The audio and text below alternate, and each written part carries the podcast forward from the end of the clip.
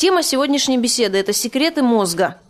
Мозг – это странный орган, от него можно ожидать чего угодно. Например, описываются некоторые ситуации, когда Казалось бы, у человека должны быть какие-то явные признаки нарушений по строению мозга, а нарушений нет. Пример. Вскрывают тело человека, обнаруживают что у него нет мозжечка. Вы знаете, что мозжечок – это орган, который находится в затылочной части мозга и отвечает за координацию и точность движений. Однако человек никогда не проявлял признаков мозжечковой атаксии при жизни. Он не промахивался, идя в дверной проем, он не спотыкался на ровном месте, он хорошо выполнял пальцы-пальцевые, пальцы-носовые пробы. Как такое возможно? Оказывается, что одна из странностей мозга заключается в том, что он может брать на себя функции отсутствующих частей. Одни зоны мозга могут брать на себя функции других зон, и не всегда только лишь соседних. Был удивительный случай в одном из э, нейрохирургических институтов. Пациентом был мальчик, 14 лет подростку, и у него признаки эпилепсии. Признаки такие не очень сильные, слегка дрожит рука, и периодически где-то Два-три раза в неделю у него такие состояния появляются, когда он немножко теряет ощущение обстановки, 10-20 секунд потемнело в глазах и как будто так немножко ушел. Так вот, того ребенка привели с такими нарушениями, с которыми вполне можно было бы жить, но решили оперативно от них избавиться. И так получилось, что у него не совсем типично располагалась зона речи. И вместе с зоной, которая вызывала эпилептические припадки, электрическим путем была разрушена и зона речи. И после операции у ребенка исчезли признаки эпилепсии, но только он ничего не мог больше говорить. Все понимал, а говорить не мог. И представляете себе, каким шоком это было и для родителей, и для лечащего врача. Насколько у нас различаются носы, руки, уши и глаза, точно так же у нас различаются и головной мозг. И сходство, которое можно заметить, оно очень условное и примерное, очень поверхностное. Врач этот, э, женщина была оперирующим хирургом, она очень долго занималась с этим ребенком. С утра до вечера она взяла отпуск за свой счет, и посвятила полностью все свое внимание этому маленькому пациенту. Примерно через месяц он начал говорить «да» и «нет», и через два месяца у него абсолютно восстановилась речь. Как такое возможно, если зона, отвечавшая за речь, удалена? Оказывается, что те части мозга, которые находятся по соседству с какой-то зоной, они при определенном стечении обстоятельств могут начать работать в полную мощь, хотя до этого, грубо говоря, немножко спали. Я не знаю, кто изучал процент, которым пользуется человек, процент мозга, который мы используем в активном применении, потому что, ну как ты его измеришь, это очень сложно. Но то, что пользуются люди своим мозгом не на 100%, это абсолютно понятно.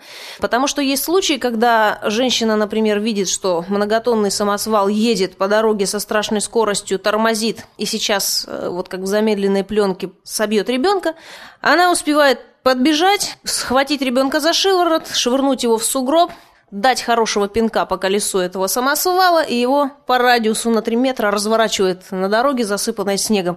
Она не понимает, что она делает, и не помнит потом. Говорит, я этого не делала, и объясняют, что вот вы так поступили. Она говорит, как я такое могла сделать? Такое случается периодически. Бывают ситуации, когда ребенок-подросток может в буквальном смысле слова порвать пасть не только собаке, но и волку, не только волку, но и льву, и не только льву, но и медведю. Такие варианты случаются. Если человек на это способен в стрессовой ситуации, значит, нужно признать тот факт, что он в принципе на это способен, но в бытовой жизни мы этим обычно не пользуемся. Почему? Запишем себе такое понятие, как стереотип. У нас есть определенные стереотипы мышления. Что это такое? А вот мы привыкли думать, что человек э, живет 70 лет, а потом ну что потом, пензия, детей выращивать. И где-то уже в молодости, уже в юности, в детстве у человека закладывается так называемая программа смерти, потому что ну, он уже себе рассчитал, что вот он школу закончит, а потом он пойдет, скорее всего, в ВУЗ, потом он проработает некоторое количество лет, а потом пензия. И ты сидишь с бабушками на скамеечке, по две, по три, квантуешься, обсуждаешь всех, кто мимо идет. Где-то внутри человек уже на 70 лет себя вот так запрограммировал, что он будет стареть, скрючиваться, сидеть, а потом все. И есть очень интересная теория, что если бы мы себе программировали изначально в детстве лет на 200 и говорили, что я там 100 лет там, буду на мотоцикле гонять, 120 у меня вырастет третья смена зубов, то именно так бы все и происходило, потому что мозг может запускать определенные реакции, в том числе и реакции старения и реакции омоложения. Еще один интересный феномен по поводу того, что может мозг. Человека загипнотизировать травмированного убеждают в том, что к его руке сейчас прикоснется горящая сигарета. И у него возникает Самый настоящий ожог, покраснение, пузыри и болевые ощущения. Как такое возможно? Мозг запускает эту реакцию. Это значит, что очень многие реакции у нас определены в центре. И я этот пример привела для того, чтобы вам показать. Если вы мыслите о себе, как о человеке, который проживет 75-летнюю жизнь, то именно столько вы и проживете, и к концу 75 -го года у вас уже начнут запускаться реакции смерти. Я знаю одного человека, который прошел войну, и когда он был совсем молодым солдатом, в 20-летнем возрасте, ему цыганка нагадала смерть в 86 лет. Всю войну пройдешь, с тобой ничего не случится, если даже случится, то выживешь. И он говорит, ну хорошо ты мне нагадала. И так получилось, что осколком снаряда ему вспарывает живот, у него на глазах вываливаются кишки. И он, это насколько вот... Э, человек мобилизовавшийся, какая жажда жизни должна быть, какая вера, да, в свои силы. Он успевает подхватить эти кишки, с человеческой точки зрения это невозможно. Это болевой шок должен быть по логике вещей, должен быть, естественно, перитонит потом, сразу потеря сознания. Это просто невозможно. Разгерметизация внутренней полости идет запихивает это все, вцепляется мертвой хваткой в края раны и с белым лицом, еще у него сил хватает вопить, Короче говоря, ему зашили пузо в военно-полевых условиях, а потом он у него ходил по животу, и если подходил к поверхности, он хватал его, и даже два раза приходил в больницу, говорит, вырежите из меня эту мразь. Но вот пока он держал, когда люди пытались перехватить, они его обычно упускали, и он так и остался ходить с этим осколком. Это был мой собственный дед. Он каждый день помнил о том, что 86 лет – это как раз его черта, его грань, уже где-то полгода оставалось до этой даты, он просто сник, сник, сник, сник, он боялся, он просто видел вот это все в своем воображении. И вот в районе своего дня рождения сказал, правильно она мне нагадала, знать скоро помру. Поэтому словесные реакции – это программирующие реакции. И достаточно кощунственным является говорить какие-то негативные прогнозы человеку, что у него что-то не получится, что фирма не будет работать, что все бесполезно, что рынок поделен. Это фактически проклятия, которые работают как микропрограммы в мозге другого человека. Поэтому еврейские матери своим детям постоянно говорят позитив. Они хвалят их за малейшее достижение. Стишок рассказал, гений ты мой, умница, молодец, поступил в медучилище. Ну ты просто звезда и гений человечества. И вот эти вот правильные позитивные реакции в человеке начинают работать как программа. Вы вполне можете перепрограммировать свой собственный мозг на все, что хотите. Например, у вас есть тенденция откладывать жирок. Худые люди, когда съедают что-то, они начинают обогревать пространство. Худые люди – это сжигатели, а полные люди – это накопители. Я съем одинаково с полным человеком, но полный потолстеет, а я буду воздух вокруг себя греть, у меня такой вот факел тепла над головой. И есть такой человек, Копланд, э, в Америке он живет, он весил более 200 килограммов, перепробовал все, что только можно, а есть все равно хочется, а процесс обжирательства – это замкнутый порочный круг, и человек больше ест и больше толстеет. Единственной радостью в жизни у него остается топтать тропу к холодильнику, и если у человека нет альтернативных форм получения радости, то он будет заниматься повышением глюкозы и стараться через это доставить себе хотя бы небольшое удовольствие. Вот это очень важно понимать. И Копланд перепрограммировал свой мозг, перепрограммировал свое сознание. Он стал говорить себе одну простую фразу. Это было его величайшим открытием. «Я сжигатель жиров», — говорил он себе. Он ехал за рулем машины, говорил себе «Я сжигатель жиров». Он бегал по стадиону и говорил себе «Я сжигатель жиров» и представлял при этом, что у него над головой толстенный факел тепла, он его просто визуально воспринимал. Потому что мозг запускает те программы, которые мы слышим, это очень важно понимать. Запишите себе все, что ты хочешь иметь в своей жизни.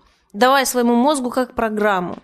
И один из величайших секретов мозга – это когда у нас в голове есть цель, есть мишень, то именно эта мишень начинает работать как некий триггер по привлечению всего того, что для исполнения этой цели нужно. Это встречи, это люди, это обстоятельства, это случаи, это финансы, это вера в свои силы, это ценные идеи, это мысли, это информация, это наблюдение и все остальное. Смотрите, что получается. Если вы мечтаете о спортивном автомобиле желтого цвета, то вы везде будете видеть желтые машины. Это действительно так. Если вы ищете работу, вы будете фактически везде замечать объявления о работе, сайты, на которых располагаются вакансии. Э, вы будете улавливать фактически э, вибрации воздуха, где говорят, это вот работа есть. Если вы даже едете и читаете книгу в метро, а кто-то рядышком что-то говорит про работу, у вас на слово «работа» уже а, все фибры души настроены. Поэтому мозг обладает колоссальным потенциалом по выискиванию возможностей возможностей в окружающей среде для достижения своих собственных целей. И ваша задача – это как раз подбросить мозгу топливо в виде целей, постоянно об этом думать, как это воплотить, вынашивать в голове, мечтать и не выставлять себе якоря, потому что если только вы начнете думать о тормозах и якорях, типа «вот денег-то ведь не хватает», мозг тут же начнет думать на тему «денег же не хватает», «проблемы же сейчас», или вы только допустите мысль о том, что вот, вдруг не получится, он тут же начнет выискивать причины и признаки, почему именно у вас и не получится. Поэтому процесс мышления – это процесс волевой, и процесс мышления – это процесс активный.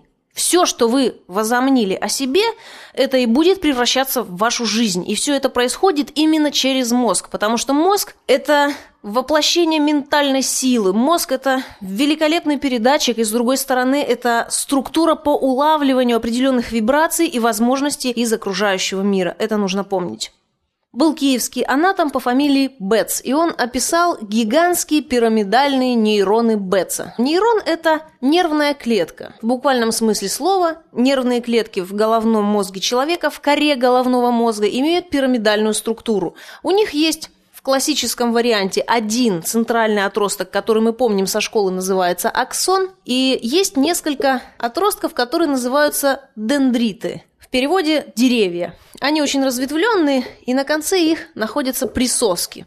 Модель работы нервной клетки примерно такая. Ядро нервной клетки – это то, что думает. Мозгом своим нервная клетка осознала, что за сигнал, и она начинает выстреливать дальше по аксону, передавая в другую нервную клетку. Как происходит механизм выстреливания? На конце находятся присоски, и место контакта называется синапс. Этого можете не запоминать, но вы точно знаете такое слово, как адреналин. Адреналин – это один из нейромедиаторов, одно из веществ, с помощью которых нервные клетки разговаривают друг с другом. И что такое кора головного мозга, в которой сидят эти самые гигантские пирамидальные нейроны Бетса? Если нарисовать головной мозг, то мы можем увидеть примерное подобие грецкому ореху.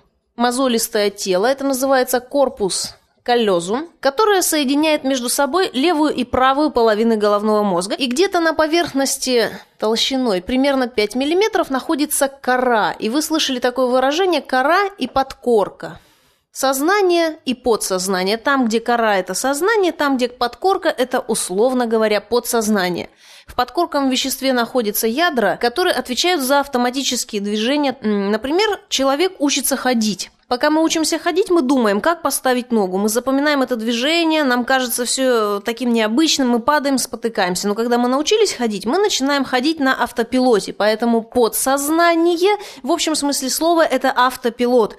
Пока я учусь ездить на велосипеде, у меня работает сознание, как держать равновесие, что мне делать. Но как только я обучилась, эта информация попадает вот сюда, здесь вот запоминается в подсознании, и у меня есть ощущение того, как ездить. Поэтому если у меня перерыв был с 20 до 70-летнего возраста в езде на велосипеде, я в 70 лет сяду на велосипед и снова поеду. Поэтому автопилот хорош в каком-то смысле слова, мне не нужно думать. Я на автомате что-то делаю, но плохо тем, что возникают э, стереотипы мышления, стереотипы поведения.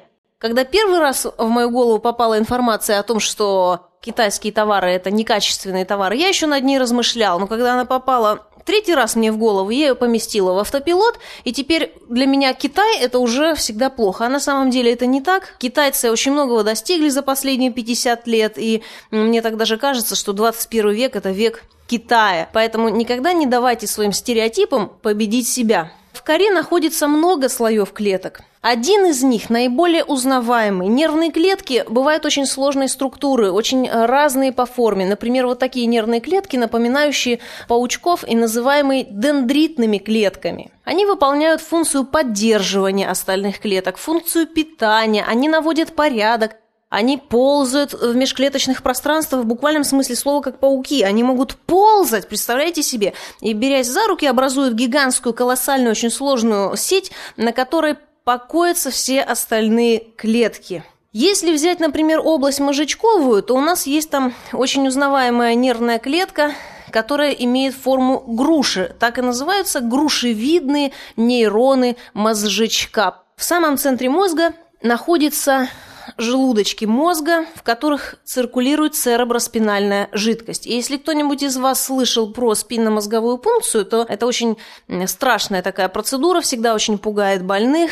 И вот внутри, в мозге, находится такая потрясающая гидроструктура – когда, например, я говорю, то звуки моего голоса сотрясают эту гидроструктуру. Вы знаете, что звук в воде распространяется гораздо быстрее, чем в воздухе, поэтому словесное воздействие на человека идет не только через сознание, но и на физическом уровне. Запишите себе э, потрясающую мысль. Всякий говорящий внушает. Вода сама по себе под воздействием вибраций слов впитывает определенную информацию.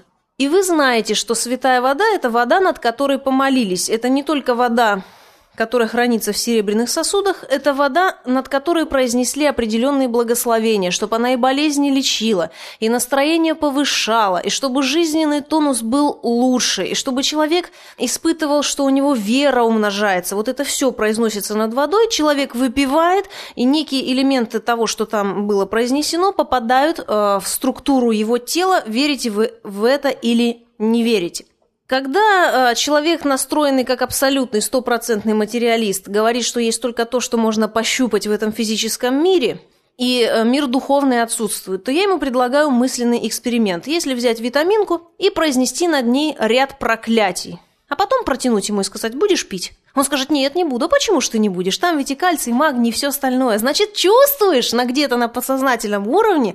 Есть информация о том, что слова проникают иногда до разделения составов и вещей. Прямо-таки действуют на молекулярном уровне. По этой причине, если человек примерно полчаса находится под эм, воздействием громких звуков, и у него начинает даже колокол легких вибрировать, и даже ритмы сердца синхронизироваться в такт ударом, а также вот эта гидроструктура, гидрокаркас мозга подпадает под вот эти вибрации, у него начинает нарушаться собственный биоритм колебаний, и человек подвергается внушению, хотя считает, что свой выбор он, конечно же, делает сам. Каким образом мозг воспринимает повторение? Нам кажется, что мы самостоятельно выбираем зубную пасту. На самом деле, если человек совершенно не интересуется тем, что за искусство мерчендайзинг, это искусство заставлять людей покупать, помочь им купить то, что им не нужно, то когда он подходит к стойке где-нибудь в гипермаркете, где висит 100 одинаковых бритвенных станков, он начинает вращать вот эту вертушку и смотреть, и думать, а потом берет один из этих станочков и кладет себе в корзину, хотя не собирался совершенно покупать. Почему так происходит? Наш мозг иногда не может понять, хозяин сто раз посмотрел на одну вещь или он один раз увидел сто одинаковых вещей. Поэтому фирмы-миллионеры выкупают десятки полок и выставляют одинаковую продукцию. Пусть у нас здесь, пожалуйста, стоит 100 станочков, здесь у нас 100 дезодорантиков одинаковых, здесь у нас будет 100 одинаковых шампунек, здесь у нас еще там 100 чего-нибудь, для того, чтобы вот эти ряды, они шокирующе воздействовали на память. Сто раз повторить нечто, это все равно, что нашей памяти сказать, слушай, ты уже об этом сто раз подумала. Отсюда в аутотренинге, в гипнозе, в самовнушении, в воспитании детей, в рекламе используются повторы той мысли, которую нужно внушить. Поэтому чем чаще вы повторяете себе какую-то мысль, тем в большей мере степени вы начинаете в нее верить.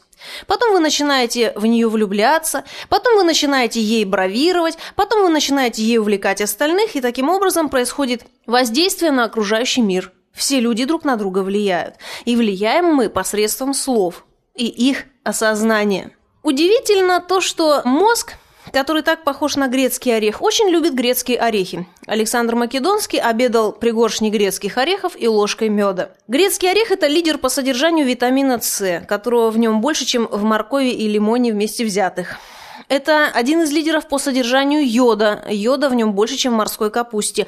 А йод – это элемент, который, проникая в щитовидную железу, входит в состав тетра- и триод-тиранина, гормонов, которые участвуют практически во всех жизненных процессах, в обновлении, регенерации тканей, процессах отдыха, когда человек восстанавливает свои жизненные силы, в противораковом иммунитете, э, даже опосредованно в тонусе сосудов. Поэтому если нехватка йода идет, развивается так называемый эндемический кретинизм. По йоду Петербург эндемичен, и в соль у нас добавляют йод, но дозировать эти количества очень сложно, и вообще это немножко противоестественно. Поэтому нужно употреблять периодически грецкие орехи, и щитовидная железа обладает свойством накапливать необходимое количество йода, и если у нее есть нормальное количество йода внутри, она не будет, например, поглощать радиоактивный йод, который есть в окружающей среде, в воде, которую мы употребляем. Запишите себе, какие простые бытовые вещи вы можете предпринять, чтобы ваш мозг соображал лучше. Самое первое. Нужно обязательно выгуливать свои мозги на свежем воздухе. Каждый день хотя бы 20 минут. Это минимум. И люди, которые курят, практически в 100% случаев начинают страдать в зрелом возрасте старческим слабоумием. Если, конечно, доживают до того возраста, когда может наступить старческое слабоумие. Потому что обычно еще раньше они умирают от онкологии. Запишите себе, что курение – это удовольствие для бедных. Богатые люди обычно не курят. Мозги жалко, работы много, хочется больше сил иметь для жизни и отдыха. Обязательно нужно иметь достаточный уровень физической нагрузки, потому что это только кажется, что можно великолепно соображать и сидеть при этом заплыв жиром. Ничего подобного. В мозге должно быть такое же равновесие и такая же гармония, как и во всем организме в целом. Так не будет, что пальчик болит, а ноге хорошо. Поэтому если что-то одно в организме э, не в порядке, то все остальное будет тоже не в порядке. Есть такое устойчивое выражение, что все болезни от нервов. Что имеется в виду?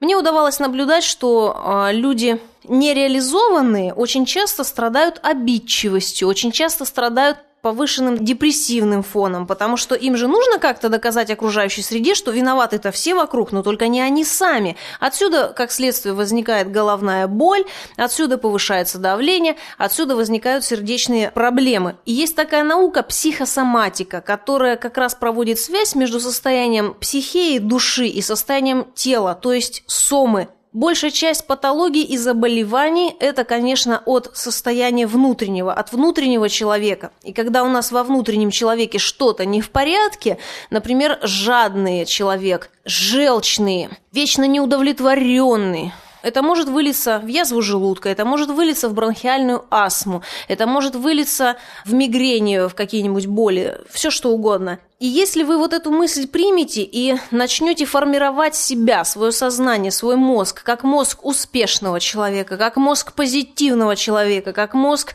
человека, владеющего ситуацией, есть потрясающая книга, написанная Санлайтом «Вирусы сознания». Первые несколько страниц, возможно, вам будет тяжело прочитать, потому что там идет речь о том, что собой представляет вирус с медицинской точки зрения и каково его строение. Это может осилить, пожалуй, только врач. Но дальше идет очень глубокая философская часть о том, что э, такие вещи, как гневливость, раздражительность, сквернословие, обидчивость – это не что иное, как вирусы сознания. Пошла какая-то ситуация, и у человека запускается цепь патологических реакций по патологическому типу патологической привычки. И нужно из себя каленым железом из своих мозгов истреблять наклонность к вот этим неправильным, дурным, не созидательным, а разрушительным реакциям. Фактически можно сказать, что человек – это ходячий мозг. Мозг – это лидер по потреблению крови. Мозг – это лидер по потреблению кислорода. Мозг – это лидер по потреблению витаминов. Фактически весь организм устроен так, чтобы удовлетворить мозги. Печень очищает кровь, чтобы мозгу было хорошо, токсины убирает.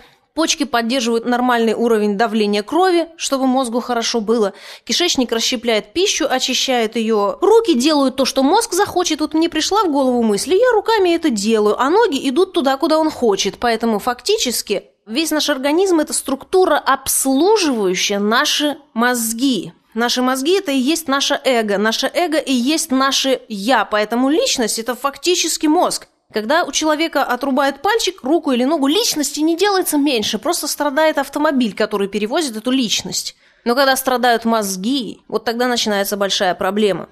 Какие части мозга у нас за что отвечают? Область коры, которая располагается рядом с ухом, это так называемая слуховая кора. Она воспринимает мелодии, звуки, она отличает один тон от другого. Как вы различаете, что это ля, а это си? Даже если вы не умеете петь, вы чувствуете, о, по соседям пошел, фальшивит, однако, да? Потому что в каждом из нас сидит потрясающий датчик, встроенный с самим создателем на то, как должно быть, какие эталоны правильного, какие эталоны совершенного. И мы все имеем способность к развлечению звуков. Это все только дело тренировки. Затылочная кора вы знаете точно, что человек видит не глазом, а мозгом. Запишите себе, что глаз – это кусочек мозга, вынесенный на периферию. И вы видите мозгом. Когда человек падает и ушибается затылком, говорят, искры из глаз посыпались. То есть на мгновение он перестает видеть, у него могут быть темные круги перед глазами. Что случилось? Ведь глаза же видят. Происходит шоковое потрясение затылочной коры, и человек перестает различать видимые образы. Поэтому иногда выделяют такое понятие, как центральная слепота. Центральная – это все, что связано с головным мозгом. Глаз в порядке, а, например, лопнул какой-то сосудик. И перестала кровоснабжаться определенная зона коры, которая воспринимала, анализировала, которая разбирала, что вот это красное, вот это синее, вот это круглое, а вот это вот удлиненное. И если, например, сделать такое наблюдение, что вот здесь вот, оп, сосудик порвался, а вот здесь вот рука отказала, то мы сможем провести параллель, какая часть мозга за что отвечает. Есть такое понятие, как карты коры головного мозга, они очень сложные. Я вам условно сейчас говорю, что затылочная область – это восприятие зрительных стимулов, височная область – восприятие слуховых стимулов. Теменная область – это движение и осознание прикосновений. У нас есть такая дуга, от уха до уха. Там располагаются две зоны. Одна из них чувствительная, а другая двигательная. Двигательную кору иногда называют моторной корой. Грубо говоря, это не рука и не нога движется, а здесь движется мыслеобраз, который заставляет руку двигаться. И если нарисовать человечка условно в голове, который вот здесь от уха до уха лежит, скажем, обвести участочек, отвечающий за движение ноги, получается маленькая ножка обвести участочек, отвечающий за движение руки. Получается маленькая ручка, и этого человечка называют гомункулус. Запишите это понятие себе, гомункулус, который фактически вот так вот и обведен в голове, если бы в мозге можно было рисовать. Только человечек этот очень непропорциональный. Если вас нарисовать в мозгах, то это будет не тот человек, который здесь сидит, а совсем другой. У него будет вот такой язык, вот такие губища, вот такая голова, вот такие руки и вот такие ножонки и огромные гениталии. Потому что оказывается, что та зона, которая отвечает, скажем, за речь, язык, нижнюю челюсть, губы, она по площади сопоставима с площадью всей моей нижней половины тела. Вот до какой степени и меры человеку важна речь. Это очень интересное наблюдение. Лобные части. Оказывается, что лобная кора отвечает за то, насколько я буду адаптирована в социуме, как я буду строить отношения с людьми. Есть такое понятие, как лобная психика. Запишите себе это понятие медицинское лобная психика. Если какого-либо пациента с лобной психикой рассмотреть, предположим, тромбик в сосуде образовался, определенная часть лба перестала кровоснабжаться, какие изменения личности происходят в человеке? Он становится пошлым, сальным, скобрезным. Он безобразно себя ведет. Отсюда делают вывод, что в лобных долях есть какие-то структуры, отвечающие за торможение всего того, что нужно тормозить. И, кстати, вот способность к торможению каких-то функций и желаний у человека развивается с возрастом, потому что дети все, что думают, сразу в лоб рубят.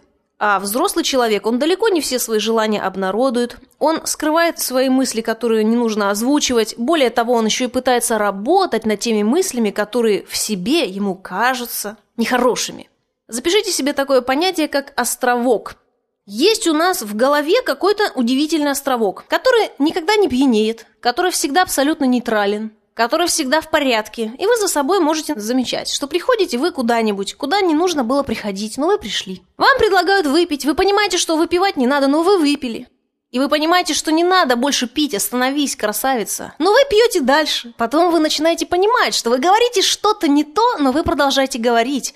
Островок, который там в порядке, и он понимает, что да, контроль утрачен, или ты что-то, девочка, весы уже отложила в сторону. Он говорит, вставай, уходи. Или, например, остановись. Или там, не дело говоришь. У него такой нейтральный голос, он не эмоционально окрашенный, он такой как датчик, как безмен. Лучше тебе этого не делать.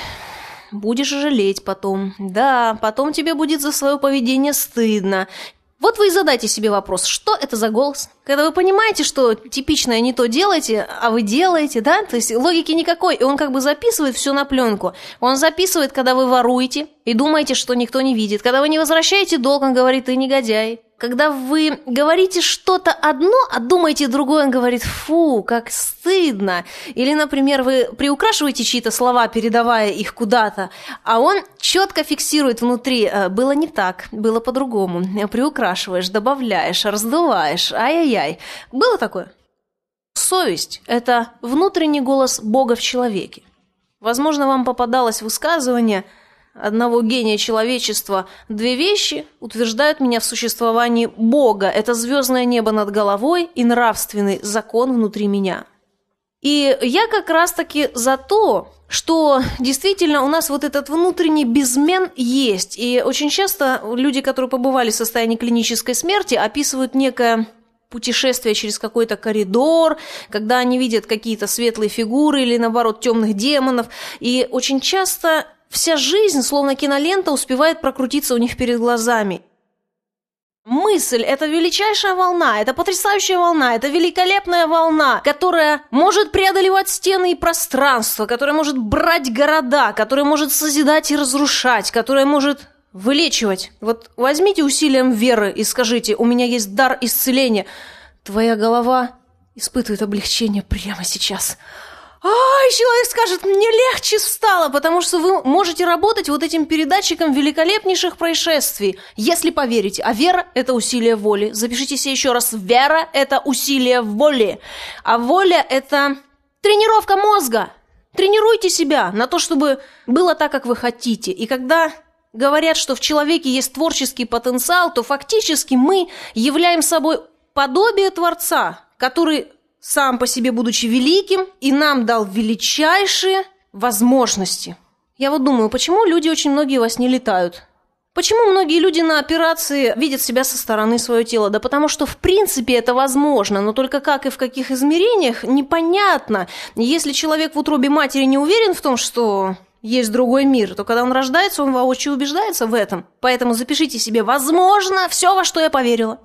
В моей жизни был один интересный случай. Я наблюдала, как группа священников молилась за одержимого человека. Наблюдала я за этим не совсем легально, наблюдать было нехорошо, скажем проще, я подсматривала.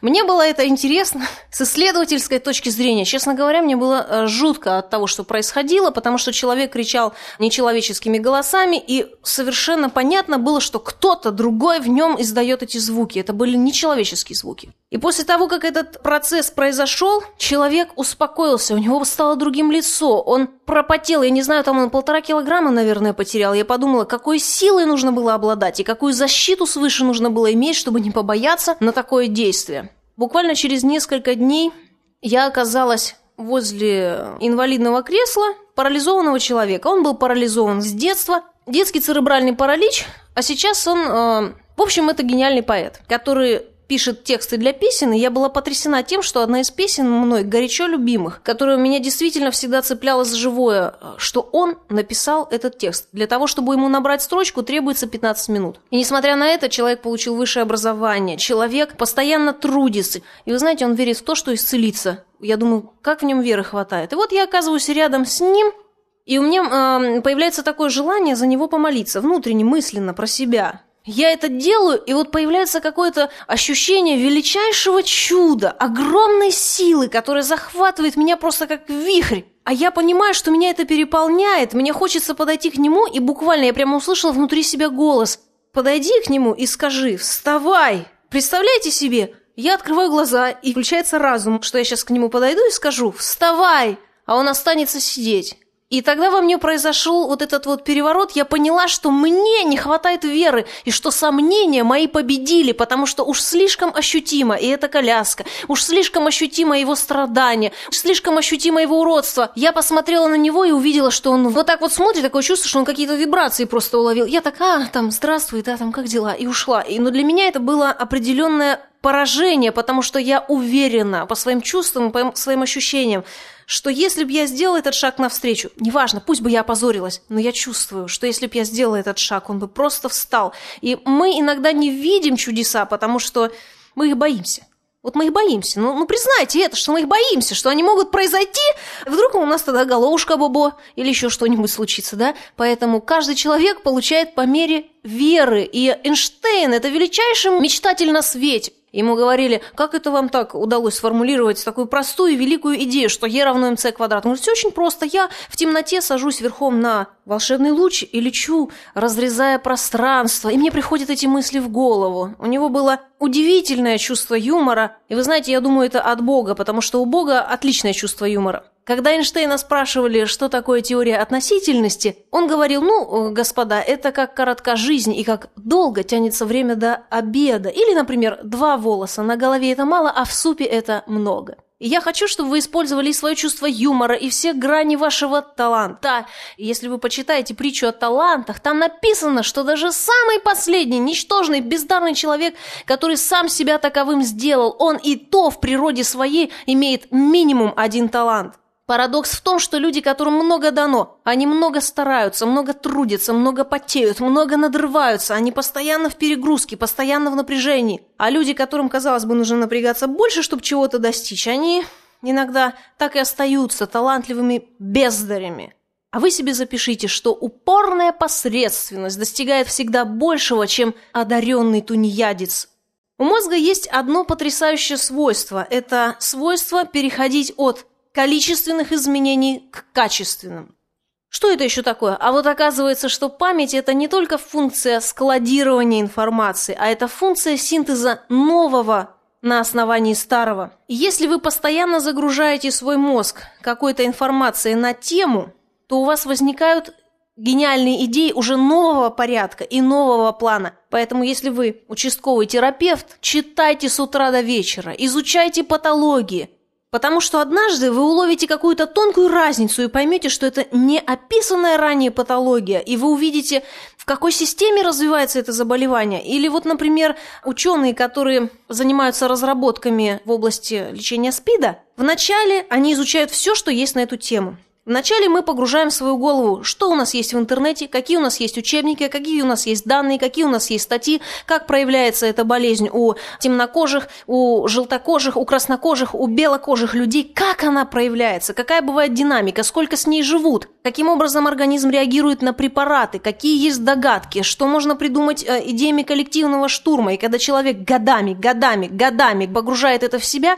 анализирует, складирует, думает, анализирует, складирует, думает – Однажды вдруг какую-то светлую голову посещает откровение, идея о том, что вот же он! Ответ. Человечество победит эту чуму, я уверена, мы же победили оспу. Все, нет больше оспы на белом свете. Больше нет. Современному поколению даже уже не делают прививки. Запишите еще одну удивительную вещь. Наверняка вы знаете, но, может быть, не думали об этом, что одна и та же гениальная идея обычно посещает сразу несколько голов. Неважно, что это будет. Это будет идея передачи голоса по проводам, это будет лекарство против оспы, это будет какое-то научное открытие, электрическая лампочка. Или это будет идея о периодическом изменении свойств элементов. Англичане, например, до сих пор обижены на Россию, потому что был у них соотечественник, который тоже предложил идею о периодическом изменении свойств элементов, но только он не довел эту идею до конца. А Дмитрий Иванович постоянно носил у сердца эти карточки. Алюминий, молекулярная масса, свойства. Водород, молекулярная масса, свойства. Количество электронов на внешнем слое. И вот он раскладывает эти карточки везде за обедом, будучи обыкновенным профессором на самом затрапезном заводе. И говорят, о, странный человек, ходит вечно, не пойми в каком пиджаке, скромном достает что-то там, раскладывает, и перед сном раскладывает, и за обедом раскладывает. И вечером на лавочке сидит, раскладывает.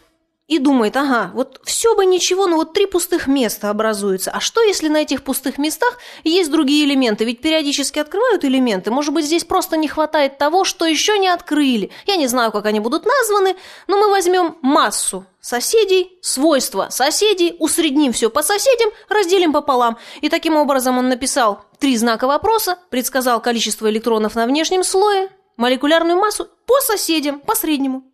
Потом, когда эти элементы были открыты, один из них в его честь назвали Менделевием. И он вскочил посреди ночи, разложил это все в том виде, в каком мы сейчас эту таблицу в школе изучаем, и оставил три пустых места и сказал, пришло мне откровение свыше. То есть есть вот это откровение, озарение, вдохновение, муза. Знаете, кто такая муза? Муза – это ангел Господа Бога, которая стучится к людям с творческим складом ума, которые при этом напрягаются и что-то создают. И вот великая идея обычно посещает несколько голов. В книге книг написано «Бегущий, беги так, чтобы успеть». Я как-то наблюдала, как академик Углов бежит за трамваем. Тогда ему было 98. Это стройный человек с пряменькой спинкой, с кожаным портфелем, в модном костюме, с крашенной сединой – Выглядит он на 100 баллов. И он не просто так, знаете, бежит, что вот догонит, не догонит. Он так бежит, чтобы успеть. И он когда влетает в трамвай, бодрисимо такой, и держится за поручень. Еще пять лет назад он водил автомобиль. Поэтому бегите в полную силу, потому что никому не дается крест больше, чем его спина. Крест каждому дается в строжайшем соответствии с его спиной. Поэтому, если вам в голову приходит какая-то мысль, которая вам кажется слишком смелой, вы мечтаете о своей дизайн-студии, или вам хочется изобрести новое средство связи, и вам кажется, что вы уже на его пороге. Вам хочется открыть шляпный салон «Смерть мужьям». Имей смелые мозги в скобках, наглые. Да, в хорошем смысле слова, потому что здоровая прививочка наглости непременно нужна каждому мозгу, потому что как иначе я поверю в то, что способна на великие свершения. Всего хорошего.